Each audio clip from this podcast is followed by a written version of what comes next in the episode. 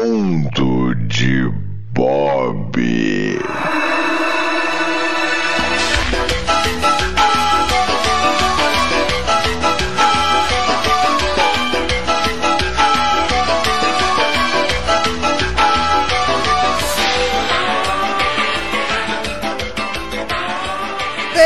Bem-vindos a mais um Mundo de Bob, galera. É isso aí. Estamos aqui no Mundo de Bob número 16. Olha rumo aos 20 de um resumão. Não, brincadeira. Vamos ver, né? Não sei. Vamos, depende da minha preguiça. Mas estamos aqui mais uma vez. E antes de eu começar a falar um monte de besteira, eu queria agradecer a todo mundo que comenta, a todo mundo que interage no site, por e-mail, contato arroba galera do hall.com.br, no podcast principal, ou no Mundo de Bob, ou no Lobo Dragões e Unicórnios, ou no Rissuti Resmunga aí, que foi um sucesso aí o Rissuti Resmunga número 15. Então, valeu mesmo, muito obrigado. Vocês podem continuar mandando, a gente fica muito agradecido, muito envaidecido e a gente vai respondendo aí na medida do possível. E além do e-mail que eu já falei, você pode também ir no site galera do hall.com.br comentar lá, mas vamos deixar de delongas, eu adoro falar delongas, eu não sei porque eu inventei de falar delongas sempre, mas vamos lá com essa bagaça. Bem, galera, como vocês já estão cansados de ouvir, eu nunca sei o que eu vou gravar aqui no Muro de Bob. Para a felicidade de vocês, eu tô gravando aqui, é uma coisa inédita aqui, que os bastidores do Hall, a organização do Hall me pressionou para que saísse aí imagem, títulos, e eu fui posto da parede aqui para dizer o título desse episódio. Você já leu aí, e eu digo que esse episódio está sendo feito ao redor do título. Isso é maconha. É uma prova de como essa pauta é bem elaborada. Bateu uma salva de palma aqui pro profissional. Então, enfim, eu poderia falar aqui novamente, né, da minha reunião condominial, mas eu já falei no anterior e principalmente, pra vocês que não ouviram aí o galera do Hall número 88, Bet Busters, eu fiz uma homenagem aí ao nosso ouvinte, Matheus, e ele é aqui do prédio, olha que beleza, e isso me deixou entre o microfone e o headphone. Como é que é? Na verdade, era entre a cruz e a espada. É, enfim. Mas agora eu sei que tem pessoas aqui que sabem exatamente qual é o condomínio, que sabem exatamente quem são as pessoas. e sabem que eu sou conselheiro também. eu tô com medo. Mas enfim, não é por causa disso que eu vou me furtar de falar sobre o meu condomínio, mas eu estou guardando informações. Nós tivemos aqui uma assembleia bonita sobre tetos solares, sobre água, sobre contadores de água que tem histórias bem interessantes, mas eu vou juntar mais informações pra vocês. ok, ok. E juntar informações, justamente juntar informações, fez com que eu ficasse aqui pensando que talvez, muito talvez, vocês me achem um fofoqueiro, né? Porque eu fico contando aí o que acontece com os meus 120 vizinhos, né? E eu acho isso uma injustiça. Tem que acabar a justiça. Porque uma coisa que eu sempre digo aqui em casa e sempre falei para os meus amigos é que eu não sou fofoqueiro. É, isso aí mesmo. Não, não tem efeito. Eu não sou fofoqueiro. Eu não repasso fofoca. Porém, eu tenho toda uma lógica para mostrar esse meu viés aí de não ser fofoqueiro. Primeira coisa, a gente tem que fazer um estudo sobre o que é a fofoca, tá? Eu sempre me coloco como um cara curioso. Por quê? Porque se você colocar a fofoca em dois estágios, nós podemos definir. Eu gosto aqui de definir as coisas. A gente pode definir a fofoca passiva e a fofoca ativa. Socorro, alguém tem que me A salvar. fofoca ativa, sim. A fofoca ativa, no meu entender, é o fofoqueiro, é o cara padrão, aquele cara que quer passar a informação e criar o caos. então, o fofoqueiro, na minha concepção, é este que está dentro da fofoca ativa. É aquele que pega a informação e passa pra frente, coloca nos ouvidos de quem quer ou quem não quer saber. Ah, agora eu entendi. E dentro desses ouvidos está aquele detentor da minha classe aqui social desse podcast da galera do que Rissuti e Mogli vão chiar, mas nunca poderão dizer que não, que é a classe dos fofoqueiros passivos. Eu aumento, mas Isso, meu caro ouvinte, essa classe tão maltratada, essa classe tão mal vista, que não faz mal nenhum à sociedade. Que é a pessoa que é apenas curiosa. Isso mesmo. Ela apenas recebe a informação e não passa para frente. Só passa se quiser também. Mas aí ela entra no fofoqueiro modo full, né? É ativo e passivo e faz essa fofoca linda de meu Deus. Oh, não, essa fofoca aí tão recriminada. É como se você estivesse de frente para o Jornal Nacional captando as fofocas e informações desse meu Brasil que eu tanto gosto. Meu nome é Danilo e o Brasil que eu quero é que minhas vizinhas cuidem da vida delas e parem de falar da vida dos outros e vão trabalhar. E vão trabalhar, tudinho trabalhar. Dito isso, Eu vou instituir aqui uma nova classe, um novo termo, um novo campo de estudo antropológico. Aí, rufem os tambores, prepare-se, olha o eco aí, que é a, fofoca, passiva, involuntária. É isso aí mesmo, meu caro bicho. Isso aí é um mal que eu gostaria de deixar claro. E você que está aí com fone de ouvido, ouvindo galera do Hall, ouvindo o mundo de Bob, sinta-se abraçado se você tenha este mal que também me assola, que muitas das vezes é julgado como um desvio de caráter. É um filho da cobre. Pode ser. Mas a fofoca passiva involuntária, meu caro e minha cara, nada mais é do que a capacidade de você ter seus sentidos auditivos aguçados. Isso mesmo, você não consegue deixar de ouvir o que as pessoas falam ao seu redor. Você que está aí, por exemplo, me ouvindo no mundo de Bob neste exato momento, talvez tenha conseguido arrumar uma solução para esse mal que tanto assola a nossa humanidade. Porque você com fone de ouvido, você aí que está no seu ônibus, você que está na rua, você que está correndo na academia, que está aí no Uber e não está querendo prestar atenção no que o motorista está falando, ou no taxista e também não está querendo prestar atenção no que o taxista está falando, você com certeza não está sofrendo deste mal. Porque, meu caro vinte, a fofoca passiva e voluntária é algo extremamente inerente à nossa capacidade humana. Você não consegue deixar, como eu já disse, de ouvir o que está ao seu redor. Então fica muito difícil de vocês talvez não prestar atenção naquilo que está sendo dito, na linha argumentativa, na lógica daquele pequeno mundo que está ao seu lado que você nunca teria capacidade de estudar e fazer o que a nossa mente humana mais gosta de fazer. Quer julgar o outro, né, meu amiguinho?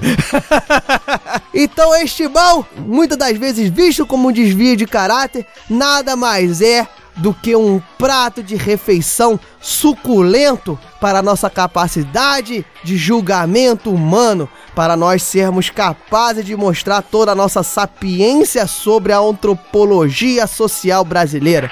Então sinta-se abraçado, meu caro ouvinte. Eu gostaria de deixar aqui exemplos para mostrar como isso é altamente benéfico para o seu senso crítico, para a sua avaliação e interpretação de texto. Nós estamos aí num período de Enem, num período de fake news aí que muitas das vezes você tem que estar tá com a sua interpretação em dia e a fofoca passiva involuntária pode lhe ajudar com relação a isso. Então, eu gostaria de dar bons exemplos, exemplos práticos, exemplos aí pontuais e engrandecedores, mas eu normalmente só escuto merda. só escuto coisas aleatórias, coisas sem sentido, coisas muito das vezes malucas. mas eu fiquei pensando aqui, cara, se eu fosse contar isso para vocês, não teria uma graça. Vocês não conseguiriam estar ambientados com esse mundo, esse mundo de Bob. Olha aí, o trocadilho jabá que me circunda. E neste momento me veio à mente o quanto faz falta um podcast falando sobre fofoca. Mas não a fofoca que você quer saber, mas a fofoca que você precisa saber. E aí eu fiquei imaginando, imaginando, imaginando. imaginando.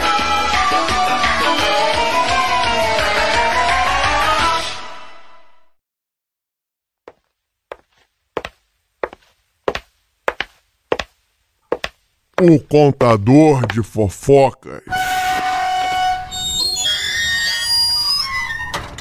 Aqui no Galera do Hall.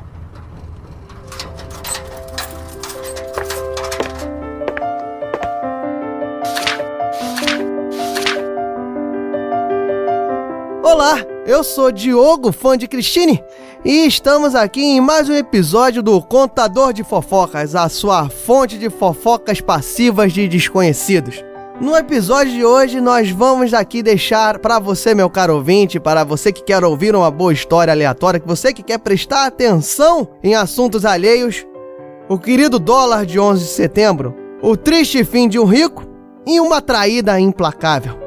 É sempre bom ressaltar que o Contador de Fofocas é um projeto voluntário e de fofoqueiro para fofoqueiro, que talvez não queira passar a vergonha de estar prestando atenção na conversa alheia. Dito isso, eu gostaria muito de agradecer aqui a colaboração das minhas personalidades esquizofrênicas, porque sem elas nada disso aqui seria possível e o projeto não poderia estar agregando tanto valor aí a vocês que não querem ser julgados tal qual você julga o transeunte. Então eu deixo aqui o meu muito obrigado e vamos lá.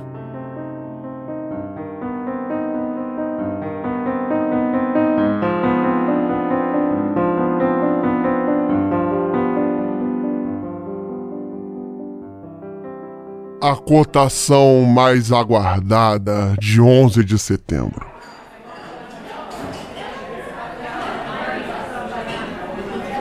Rua da Passagem. 23 e 30. Expoentes da classe média alta brasileira fazem sua rotina de descontração preferida. Sentar em uma das mesas do bar do Arnaldo, reduto da boemia e da intelectualidade, para relatar sem pudores suas experiências econômicas. E eu ali, pronto para ouvi-los e repassar para vocês.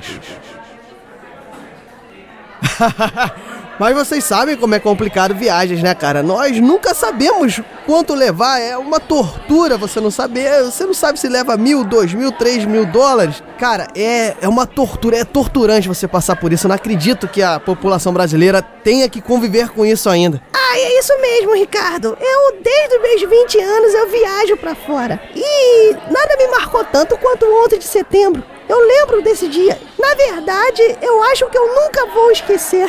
Eu ali, me preparando para uma viagem a Nova York, há dias de uma viagem para Nova York, e me deparo com aquela cena horrível do avião entrando no prédio e explodindo. Nossa, que terrível! Tenho certeza que aconteceu com vocês também. Veio na minha mente na hora. Eu não acredito nisso. O dólar vai estar lá no alto e eu ainda não fui na casa de câmbio. é triste mesmo.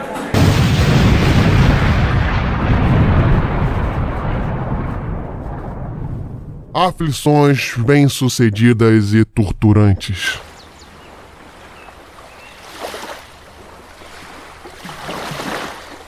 Praia do Toque, Alagoas, 13 e 15 de uma tarde ensolarada. Mais um dia comum para turistas que aguardam a oportunidade de sumirem de vez desse país comunista. Enquanto esse dia tão esperado não chega, o almoço vem bem a calhar. E eu estou ali, na mesa ao lado, para informar a vocês. Francisco, eu tava falando com a Renata hoje mesmo. Eu não vejo mais graça em viajar para Miami se não for para morar de vez. Poxa, essa última viagem que nós fomos, eu não trouxe nada, não comprei nada. E da última, antes dessa, eu tenho uma sacola cheia de bonés que eu nem sequer abri, eu não usei nada ainda. Cara, é, é muito louco isso, você imaginar que você vai num lugar e você não tem o que comprar. É triste, eu até comentei também com a Renata que eu fiquei imaginando que velhice triste, nossa, você chegar no final da sua vida e não ter mais o que comprar, o quão avassalador é isso na minha mente. Eu não consigo imaginar uma vida sem propósito. Meu Deus, é, é horrível, vai ser horrível. É a pior das sensações, nenhum ser humano deveria passar por isso.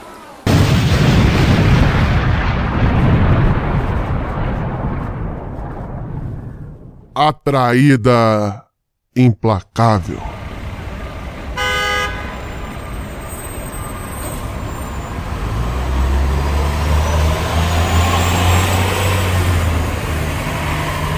Rodoviária de Cabo Frio, 16 e 20. A barraquinha de caldo de cana do Zé é aonde todos se encontram. Diferentes classes sociais, classes religiosas e morais. O som de MC Sapão vem diretamente de uma caixa de som da loja de colchões ao lado. Que batida é essa aqui na balada é sensação? E eu ali comendo meu pastel de queijo para mostrar a vocês a triste vida de uma senhora caridosa.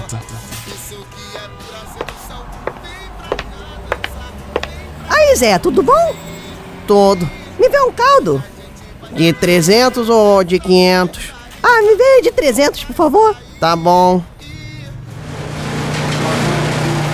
Aí, Zé, você não ficou sabendo não, né? Que o João tá lá em casa. De novo. Não.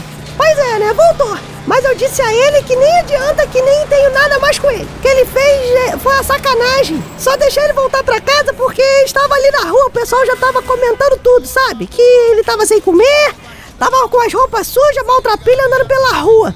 A minha vizinha disse que achava que ele não tomava banho há dias. Tô fazendo isso, mas não é por ele não, viu? É por nossos filhos, é pelas crianças. Já pensou a criança ver o pai numa situação dessa? Não, não faz bem pra cabeça não, Zé. É. Então, mas eu já disse a ele na cara dele que eu não faço um nada. Não mexo um dedo pra ajudar, pra fazer alguma coisa que ele pensa que eu não sou capaz. Nem adianta pedir. Só deixa comer porque eu já ia ter que fazer almoço pros meninos mesmo e aí sobra, né? E sobrar é desperdício. Jogar comida fora é, é pecado. E aí eu deixo bem claro a eles, é, eu só dou comida pra não jogar fora mesmo. É. Aí eu disse a ele que não vai achando que tá de volta não, porque não tá. Lavar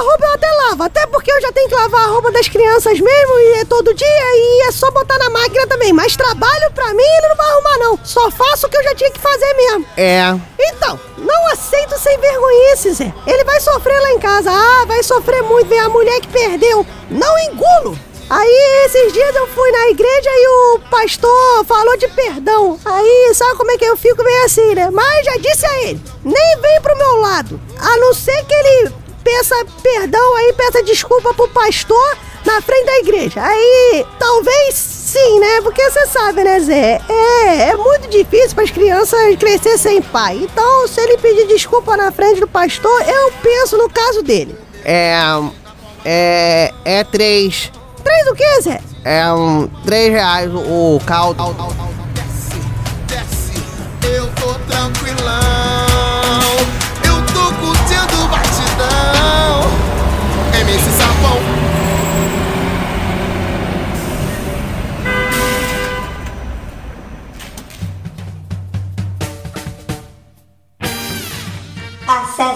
galera do